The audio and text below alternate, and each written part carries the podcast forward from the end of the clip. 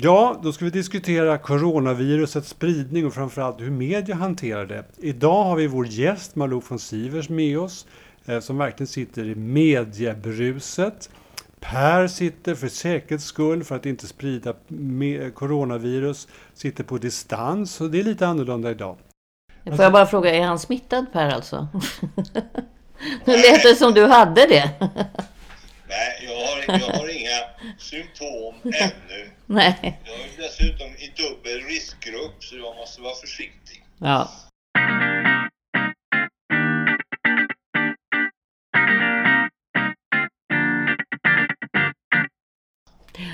Ja, välkommen Malou. Vad säger du om mediehanteringen av coronaviruset? Ja, alltså det är svårt att ha ett kortfattat svar om det. Jag befinner mig ju mitt i eh, det här flödet av information som ju man till slut nästan tappar orienteringen i. Eh, men mitt, min uppgift är ju då, eftersom mina sändningar börjar imorgon måndag i mitt program, det är ju att eh, för, göra fördjupningar. Eh, vi har, är ju ett sånt program där man ska försöka ta ett litet steg tillbaka trots att det pågår hela tiden och göra fördjupningar. Och det, det kräver att man kan sovra i det här. Och jag...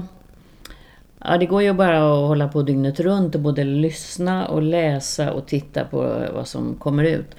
Och jag tycker nog efter att ha följt det här i, i princip snart tre veckor eh, så tycker jag att eh, det finns några intressanta saker som jag har eh, lagt märke till. Media tenderar ju alltid att göra saker enkla, svartvita och då tappar man ju många dimensioner. Det är det vi försöker lite grann återskapa. Men det intressanta tycker jag är att det finns ett förtroende som är speciellt för Sverige mellan myndighet och regering och i det här fallet Folkhälsomyndigheten. Där Anders Tegnell som ju har fått eh, både spott och spe men nu också fått väldigt många med sig eh, som ju har varit en av dem man sett mest. Han säger att hans kollegor utomlands är avundsjuka på det här förtroendet. Som är typiskt svenskt. Och jag tycker att det vinner nu i längden. Eh, sen kommer det alltid finnas de som, eh, som Peter Wolodarski idag i Dagens Nyheter liksom hackar och eh, går ut väldigt hårt. Säger att Sverige ska stänga gränser eller ta hårdare tag och så vidare. Men, men på det hela taget tycker jag att det framträder en bild av ett förtroendefullt förhållande i Sverige som jag tror att vi ska vara glada för. Sen kanske det kommer analyseras och kommer man komma fram till något annat. Och då tycker jag att media också förmedlar det här lite komplicerade förhållandet mellan myndigheter och regering.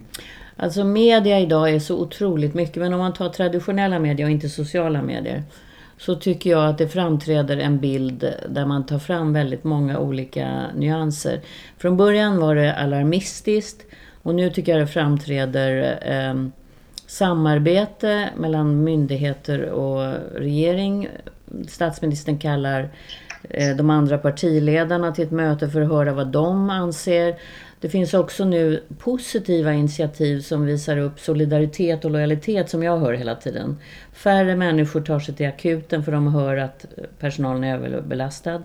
Eh, vårdcentralerna, jag pratar med Göran Sjönell som har en vårdcentral, han säger att folk kommer inte längre till vårt väntrum, de ringer istället för de förstår det här. Det kan ju vara rädsla för att bli smittad men det finns tecken, tycker han, under sin långa läkarkarriär som han inte riktigt har sett de senaste åren.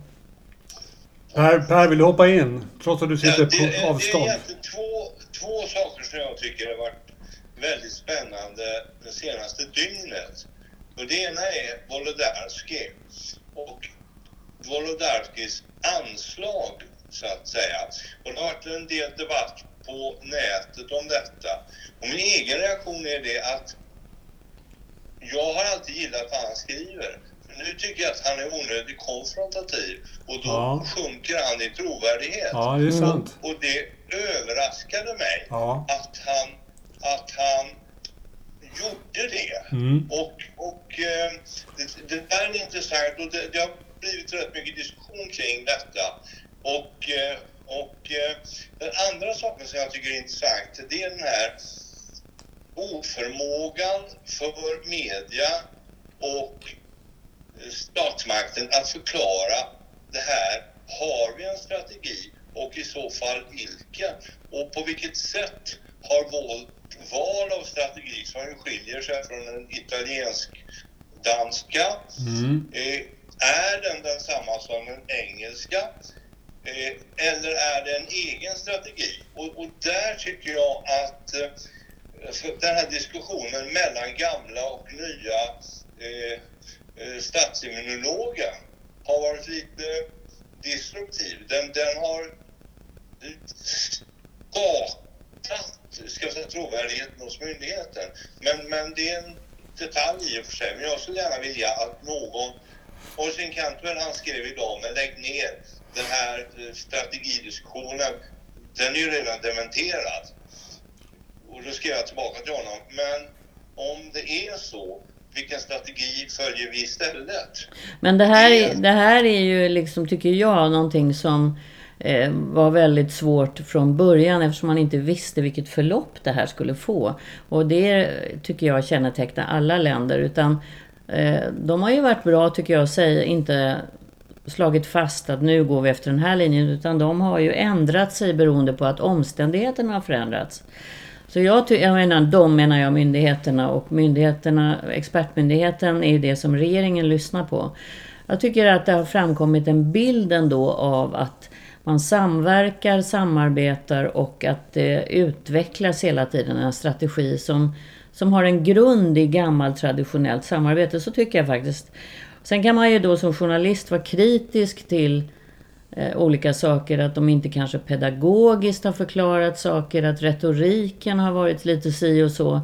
Men jag undrar om man går ut på gatan så har ändå väldigt många människor redan ändrat sitt beteende.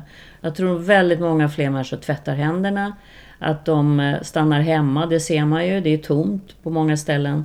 Och att de eh, hostar i armvecket trots att unga förstår att de inte kommer bli dödssjuka utan det är de gamla och svaga. Men jag kan inte låta bli... Ja, nej, säg Per. Ja, där tycker jag man då har helt rätt alltså. Den här, eh, ska säga, vårt förtröstansfulla förtroende för myndigheter, det slår igenom här. Vi Ja. tycker att det har kommunicerats ganska väl trots allt, för alla inser att det här är svår materia. Ja, men nu måste jag fråga Malou. Eh, när man inför en kommande vecka då med, med fortsatta rapporter av olika slag. Hur, hur tänker ni på en redaktion? Vad, ska ni belysa saker? Och får man, får man önska sig någonting typ? Därför jag vet att jag själv önskar mig ganska enkla frågor och svar. För det finns miljoner olika frågor av mycket enkel typ och ibland mycket komplicerad typ som vi diskuterar just nu. Eller hur, hur gör man om man sitter som journalist och har en lång vecka framför sig av coronavirus spridningsbevakning? Ja, men jag sitter ju också i TV4s ledningsgrupp där vi pratar om de här sakerna precis. Vad är behovet och vad är, eh, vad är det vi, vårt arbete ska gå ut på just nu? Och jag tror att det är precis som du säger Sten, att det är ganska basala eh, frågeställningar och svar som ju Folkhälsomyndighetens representanter som ser allt mer bleka och magra ut. Så de har ju fått åka runt och svara på samma frågor hela tiden, hela tiden. Men det är faktiskt deras uppgift nu. Och det är ju så man lite trummar in det här att, för, att beteendet måste förändras. Jag hörde eh, Olivia, tror hon heter, eh, Wixell på Socialstyrelsen alldeles nyss. Och hon sa att vi måste gå ut med nya rekommendationer om hygien. Eh, Vi måste trycka på hur oerhört viktigt och allvarligt det här är nu. Och då tänker man att på sjukhus, som ju hon ansvarar för, och vårdinrättningar, där borde man väl veta det vid det här laget. Nej, det, det, det går aldrig att informera nog mycket, sa hon. Så att, och det är lite som vi sitter och funderar också. Mm. Att man får återgå till de här, vad betyder, vilka symptom är det? Kan man smitta om man inte har symptom? Allt det här som hela tiden kommer tillbaka. Så vi lägger upp, vi lägger upp det här, den här veckan på olika sätt. Dels är jag jättenyfiken på det här viruset. Så vi har tagit in en virolog som är väldigt spännande eftersom man vet inte allt om det här viruset ännu. Och eh, han kommer att förklara, han har väldigt många spännande saker att berätta. Och vi har, men vi har hela vägen, varje dag har vi ändå att tittarna kan skicka in frågor och då har vi olika representanter. För WHO till exempel den här Giesecke som ju har varit ute. Eh, jag tycker det är jättespännande som du tog upp här att det är olika beteenden och strategier i olika länder. Där vi kanske mer liknar den brittiska modellen att man tror på beteendeförändring och inte på förbud. Medan Danmark nu mycket mer pekar med hela handen och stänger gränser och får kritik också för, från sin eh, folkhälsomyndighet, vilket ju inte har hänt i Sverige. Så att jag tycker vi ska ta upp alla möjliga aspekter, men vi kommer som du säger Sten, återkomma till de här basfrågorna. Och Härligt! Det låter underbart tycker jag. Vad säger Per? Det, någonting som jag tycker är rätt intressant just när det gäller basfrågorna, det är ju det vilken kompetens det finns ute i landet. Jag såg en länk som var länkad från Aftonbladets ledarsida där infektionsläkaransvarig för Norrbotten var intervjuad av Norrbottens eh, TV med enkla, ska vi säga, eh, lyssnarfrågor. Ja. Och han var fullkomligt glasklar. Ja, ja, ja. Riktigt, riktigt bra. Mm. Men det har ju, så har det ju varit tycker jag i flera program att en del utmärker sig de här experterna för att vara väldigt kortfattade och tydliga. Kortfattade och tydliga. Ja. ja. Jo men det, det, vi pratar om, det vi försöker prata om nu det är ju hur media liksom agerar. Och då, mm. då handlar det om att leta upp uh, alla möjliga olika experter där, där vältaligheten kanske får stå i första rummet och inte att man är generaldirektör för det ena eller det andra. För det är ju inte riktigt så jag att... Tyckte han, ja. Gis, Giesecke från WHO, han såg jag också en snutt på. Han var riktigt bra. Han är jätteduktig. Det var klart. Mm. Visst. Kortfattad, tydlig. Ja. Jag kan inte låta bli att undra så här. Ja, men han tar fram den här fälttågsplanen. Han är förmodligen överst i bakgrunden någonstans i reserven. Och sen så har han blivit doktor någonstans också. Han vet precis hur man ska göra när man mobiliserar trupperna.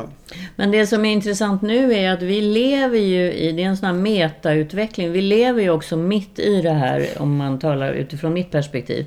Jag har hela helgen pratat med min redaktion, för vi på TV4 har varit väldigt tidiga med att stänga vårt hus för människor. För, för första början var det från riskområden. De kom inte ens in i huset.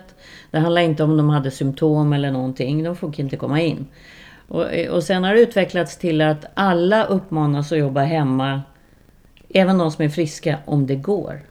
Och vi ska nu experimentera med det. För där ställs ju tekniken nu på prov, liksom om det går. Mm. Eh, och bara vi som sänder ska vara på plats och vi får inte röra oss i huset. Våra gäster blir inte sminkade som vanligt utan får väldigt kort tid i sminket. De ska vara färdiga när de kommer. Alltså vi, vi står mitt i det här som vi också rapporterar om. Vilket är ganska unikt faktiskt. Alltså du menar att ni rapporterar hur ni själva gör för att bemästra smittspridningen? Ja. ja. För hos oss är ju väldigt, väldigt många sjuka. Och det som har hänt då är ju att människor som normalt sett går till jobbet när de är lite ont i halsen och snuviga och sitter och hostar. De är numera hemma. Vilket gör att vi eh, håller på att eh, minimera vår skara som kommer innebära problem. Men, men annars så är det ju de där karensdagarna har gjort att folk går till jobbet och är sjuka och smittar andra. Och jobbar vidare, men Visst. det går ju inte nu. Men jag skulle ta upp, om man vänder på frågan och så säger man så här. Kan man hävda att media har ett ansvar? Och när, vi, när jag säger så, så tänker jag det är klart att media har ett vanligt nyhetsansvar. Men kan man kräva media att media också har ett vad ska man kalla det för, samhällsansvar. Egentligen gör vi ju inte det normalt. Vi säger att nyheter är och sanning är medias främsta uppgifter. Ja. Men sam... Konsekvensneutraliteten är ju ett, ett hedersbegrepp. Men, men här har jag en känsla av att vi tenderar, inte för att vi är tre just nu, men alltså att man allmänt sett skulle önska att media då var samhällsansvariga också. Den där frågan är ju rätt krånglig tycker jag.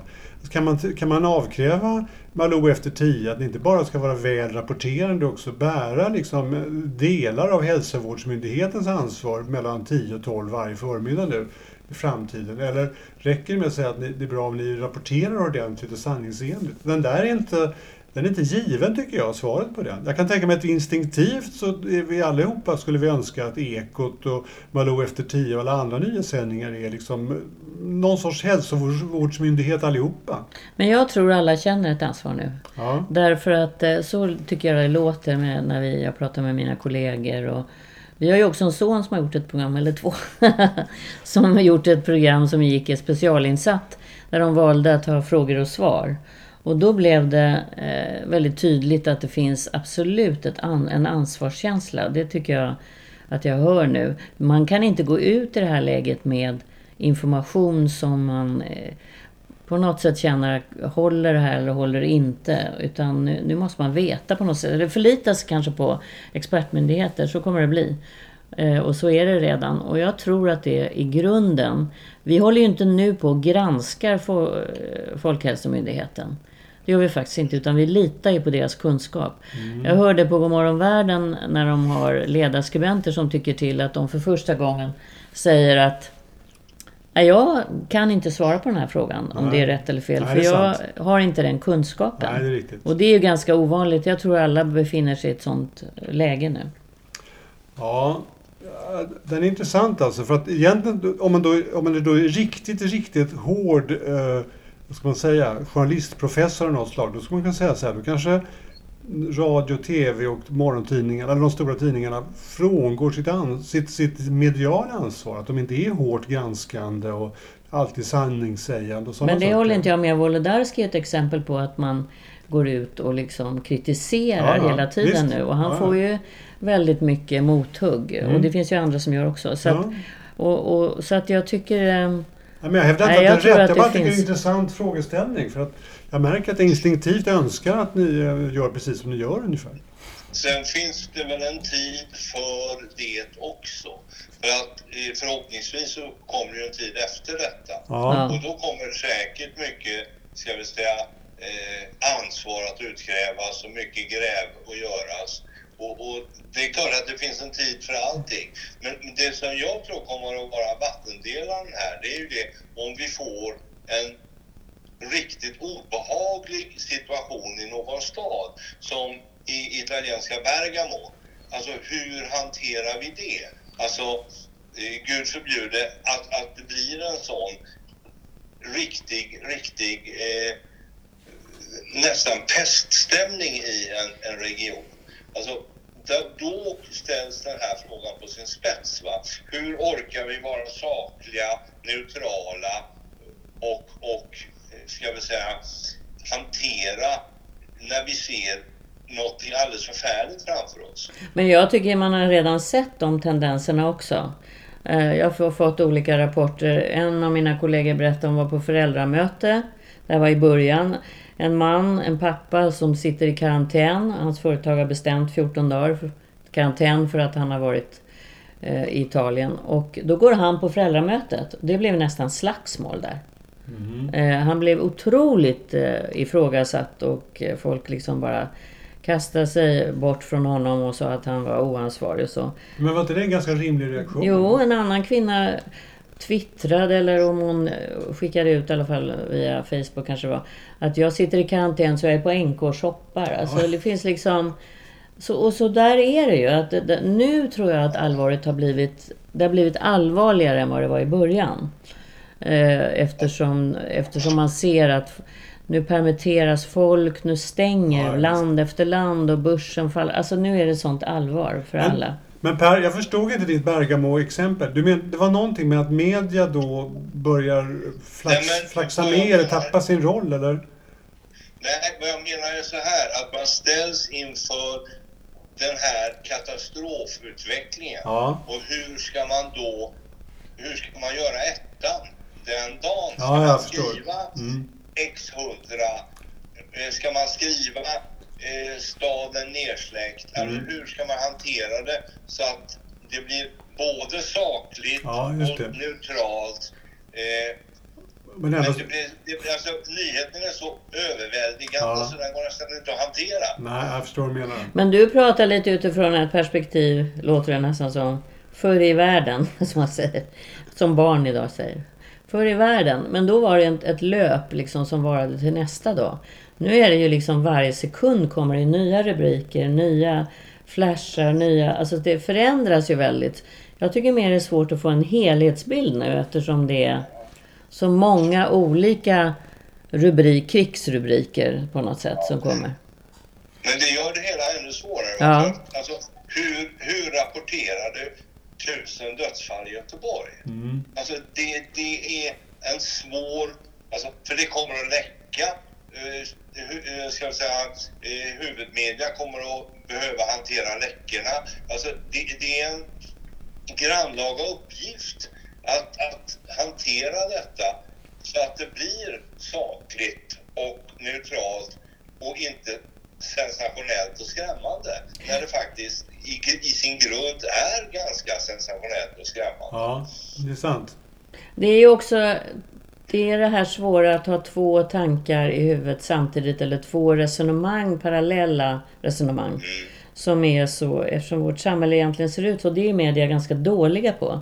Och då får man ju gå till de här ledarsidor eller analyser och så. Men i mitt media där det är livesändningar, då är det svårare. Och jag tänker att de där två parallellerna är ju att unga människor som ursprungligen kom från Italien, det var ju många unga som hade sportlov, blir inte så allvarligt smittade. Och de här vältränade unga killarna märker ju det väldigt tydligt nu. Att nej men, det var en febertopp och sen så nu känner jag mig bra och så nu går jag ut. Jag träffade en sån person på gatan som hade corona och som liksom inte fattade att det här handlar ju inte om hans hälsa.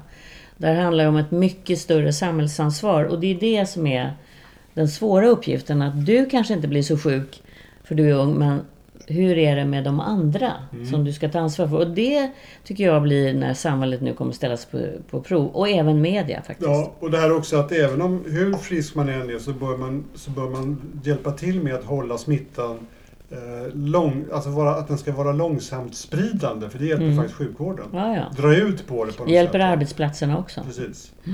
Och, att, och det är ett egendomligt ansvar för oss individer. Ja men visst, du, du, träff, du, inte, du kommer inte träffa någon som, som råkar illa ut eller någonting. Men dra ut på smittspridningen i alla fall för det, det är gynnsamt för samhället. Det är en lite krångligare uppgift, det är det ju. Och det är en krånglig uppgift om man ska skriva rubriker eller om man ska rapportera väldigt kortfattat. Så är det ju det att man egentligen... Å ena sidan kommer vi intervjua människor som är sjuka i Corona hemma på Facetime. Och då är det flera som håller på att tillfrisknar. De som är svårast sjuka ligger i respirator. De kan man ju inte intervjua. Och då blir det här dubbla budskapet blir men han ser ju frisk ut och det här gick på en, på en kort tid. Och sen samtidigt måste man då säga men det här handlar ju om att skydda många fler, ett helt samhälle egentligen. Men det är rätt intressant här hur skarpa regler som har eh, utkristalliserats i samhället. Alltså det finns ju företag där företagsledare överhuvudtaget inte får träffa folk som har varit i närheten av utlandet så att säga. Och, och, och, och det har ju slagit igenom på bara några dagar. Stockholmsbörsen delade upp sig jättesnabbt. Ett, halva gänget sitter i Upplands Väsby och halva i Stockholm. De får inte träffas. Ja, själva börsadministrationen. Ja. Mm. Ja. Men jag, jag, jag tycker det här är så intressant. Vi har pratat om klimatet och Greta Thunberg har stått och, och gråtit och vi har alla tyckt att hon är fantastisk men ingenting händer tycker ju hon. Och det tycker ju många som håller med. Och sen går det på en vecka känns det som så ställer hela samhället om. Hela Och världen. dessutom slu- slutar vi ju använda kolkraftverken i Kina. Ja. Hälften är, ju- är ju stilla nu så att vi, det har väl aldrig varit så lite CO2-utsläpp som den senaste veckan Nej. på 20 år eller något sånt där. Ja. Och priset som, som samhället måste betala, eller alla samhällen, är ju att många kommer bli arbetslösa. Det blir en riktigt jobbig fråga alltså. Mm. Fy Det, sjutton. det, det, det kommer tyvärr att vara så att många kommer att ta tillfället i akt och säga ja men det gick ju bra med, med distansarbete, med färre anställda, med, med, med färre flygresor och så vidare. Så att det är klart att det är klart det kommer, samhället kommer inte se likadant ut när det här har blåst över. Och det är ju återigen, om vi ska föra tillbaka det till media, Mm. så är det det här som blir det svåra. Att det sker liksom parallella rörelser, snabba ögonblicksrörelser och sen är det de här långsamma rörelserna. Och det gäller... Nu har vi ju helt lämnat rapporteringen, skulle jag säga, nästan helt, om eh, flyktingarna som befinner sig på gränsen mellan Turkiet, Turkiet och Grekland, Grekland. ja, som ju då Eh, där alla gränser nu stängs för, som man säger i alla fall, att eh, smitta och att man inte ska Mm. exportera utrustning. Och då har man redan glömt de här människorna som vi visade sådana eh, fruktansvärda bilder på. För, för, veckans, för, för veckans fokus. Ja, det är ju medias verkligen svaghet att vi inte kan eh, hålla två starka ämnen samtidigt i luften. Det där är också lite geopolitiskt intressant. Va? Därför att vad som har åskådliggjorts den här veckan, det är ju att den gamla geopolitiska eh, ska jag säga, huvudregeln att stater har intressen, de har inte vänner. Det har ju slagit igenom. EU är totalt egoistisk i Ja. nationalism. Eh, USA och Kina är totalnationalistiska Ja. egoister. Små exportländer som Sverige och Finland, ingen bryr sig. Alltså, Och, nord, och det nordiska samarbetet har helt upphört verkar det som. ja, alltså det, det, vi, vi pratar med varandra men, men vi tror, litar inte på varandra. Nej. Det är väldigt farligt. Ja, lite sorgligt faktiskt. Men i, ur det här så, det, har ju, det är ju liksom nästan ett paradigmskifte som ändå har varit på väg någonstans känns det som. Och det kommer en generation som är ursinnig på slöseriet eh, när det gäller klimatet. Eh, Det finns, en, det finns en stor grupp människor som är fruktansvärt upprörda över etablissemanget. Alltså det finns ju nu grupper mot grupper och, och så händer det här. Så frågan är vad som kommer ut av hela det här. Där vi måste enas och bli solidariska. Och där de rika, i Sverige är det ju Robin Hood. Alltså de rika var ju de som var hårdast drabbast först. Som hade råd att åka utomlands. De rika storstadsborna. Ja, riktigt. Det är sant.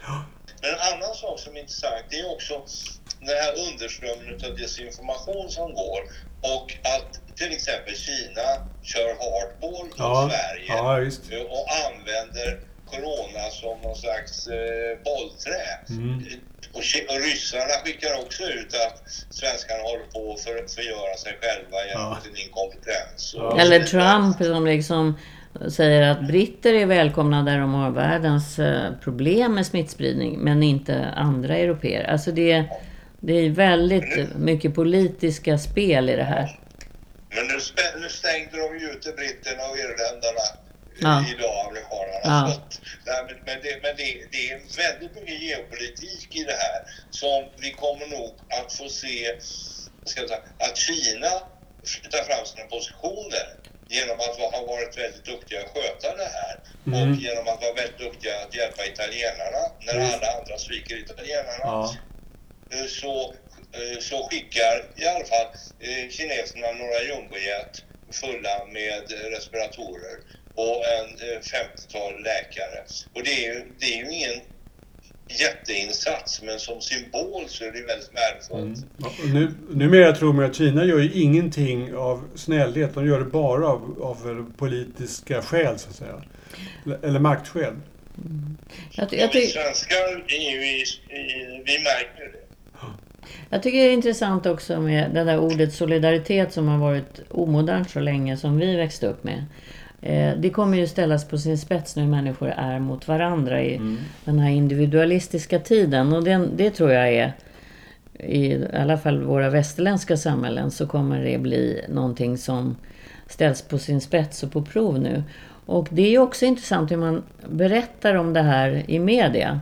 För att eh, det är ett sånt flöde av information så media tenderar ju alltid att vara lite alarmistisk och tala om det mörka, det svarta, det dystopiska. Och sen finns det ju andra saker som växer fram. Jag såg unga människor som genom just sociala medier går samman och hjälper gamla att handla och gå till apoteket så de inte behöver gå ut och riskera att bli smittade.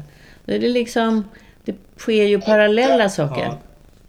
Där, där finns verkligen något hoppfullt i det här. För, Ja. det, för att det finns ett, ska jag säga, ett, knoppande samhällsengagemang Mm. hos eh, individer som kanske inte har känt att de har haft någon roll. Och så helt plötsligt så får de en roll. Ja. Och, och, och så gör de sociala grupper som hjälper till och så vidare. Och, och det, det är väldigt hoppfullt.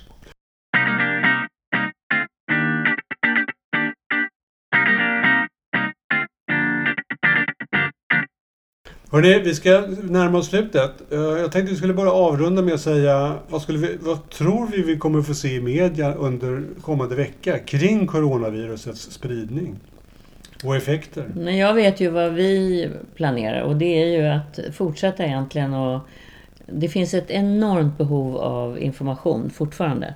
Så det kommer att handla om eh, de här trötta folkhälsomyndighetsexperterna kommer fortsätta att befolka medier. Och eh, sen kommer det bli de här svåra frågorna som jag hörde nyss. Som kommer ställas på sin spets och det är prioriteringar i vården. Oh, ja. Och det kommer att utarbetas riktlinjer nu, etiska riktlinjer. Och då anar man ju det som vi har sett i Italien. Det kommer bli den personal som ska hantera de frågorna. Herregud. Det, och det kommer ju också komma ut i media att man ska stå inför två, liksom välja mellan människor. Det, Men, men det, där är, det där är rätt intressant för att triage, som det där kallas fackmässigt, det är ju någonting som i, i, i försvars och krigsmedicin har tillämpats i hundra år. Och, och det finns ju en arméinstruktion för det där. Alltså, och det är bara att vi har kommit så långt ifrån det här. Att sortera folk i en hög som är för lätt eh, skadade, så de sköter vi inte. Och en hög som är för svårt skadade, så de, kommer, de får bara morfin. Och så har vi högen i mitten som vi opererar på. Alltså, för oss som har gjort lumpen så är detta, ska jag säga, någonting ganska, om inte normalt så i alla fall någonting som vi har fått veta att det finns. Men att det kan bli chockartat när det kommer ut i samhället, det, det kan jag förstå. mm. Ja, det, Vi är ju det, inte tränade på sådana beslut. det reportaget som beskriver det i detalj, det kan bli eh, omskakande. Ja. Mm. Alltså det, och, och det där, just den där typen av val mellan pest och kolera, det, det, är ju, det är ju inte så väldigt lätt. Och är man eh, gubbe och 73 som jag är så, så bävar man ju lite för det. Mm. Nej, men det kommer bli så att man har 10 platser och så kommer det in 15 och så ska man välja. Jag tror, jag tror ni har rätt i att det där kommer förmodligen vara det som kommer högt upp i media. Det jag, det jag skulle önska själv, eller det jag gissar också är, det är ju faktiskt det här som börjar idag. Enorma uppsägningar. Alltså arbetslöshetsfrågor med en socialdemokratiskt ledd regering, det är ju viktiga frågor. Jag tror faktiskt att det kommer också spela lite större roll i de, kom, de kommande dagarna jämfört med hur, det har varit i den gångna veckan. Om man tittar på opin- opinionssiffrorna är intressanta. Att från att vara enormt utskällda, Folkhälsomyndigheten, så har de nu vunnit i förtroende och ligger väldigt högt, mycket högre än regeringen. Och det här är ju orättvist kanske, att regeringen har ju lutat sig mot dem, men det är de som nu får skörda den här liksom, vad ska man säga, eh, förtroendet från, från väljarna och tittarna och läsarna. en annan sak som jag tror kommer hända i efterbörden av det här, det är ju att vi kommer, vi kommer nu att få eh, en eh, ordentlig kris och katastroforganisation i Mm. statsförvaltningen. Ja. Alltså nu har vi haft tsunamin och så har vi haft bränderna. Alltså statsförvaltningen tål inte en eh, velighetsgrej eh, grej till så att säga. Och sen kommer, har vi också fått nu någonting som förmodligen är väldigt bra. En, en central funktion på Socialstyrelsen där man köper in eh, utrustning, skyddsutrustning. Som förut har legat liksom ute på olika händer. Ja, på olika regioner. Ja, och nu så ska det samlas och fördelas där det behövs. Ja. Det är också viktigt. Vi kanske kommer tillbaka till beredskapslager, civilförsvar, Precis. det väpnade folkhemmet och Visst. Sverige 1967. Mm. Alltså, Då är, då är vi som någon sa om Norge, att vi är den sista Sovjetrepubliken. Vi kanske också blir en, med delar av det på något sätt. Så Ja, li, lite grann som vi var på 50 och Folkhem. 60-talet. Precis. Ja, ska vi sluta för idag? Är det någon som vill säga något? eh, En sista eh, givande replik? Nej, men jag vet inte hur ni känner. Jag känner mig sådana blandade känslor av att det är intressant att se om eh, vi kommer att lära oss leva på en mer rimlig nivå i, liksom i förhållande till vad, vad vi har för resurser egentligen. Eh, och en katastrofkänsla av att det här kommer bli en väldigt smärtsam period innan vi kommer till en balans i det här. Tyvärr är det nog så. Det är nog väldigt sant. Vi kommer inte att flyga omkring lika lätt som vi har gjort hittills. Nej. Nej, vi får läsa om resereportage. Det gjorde jag i morse och bara googlade och bara tänkte åh, där vill jag vara. Så man får läsa om det istället. Ja. Tack Malou för att du vill vara med i vår podd. ja. Tack, för att jag fick vara med. Malou. Ja, Hej så tack. länge.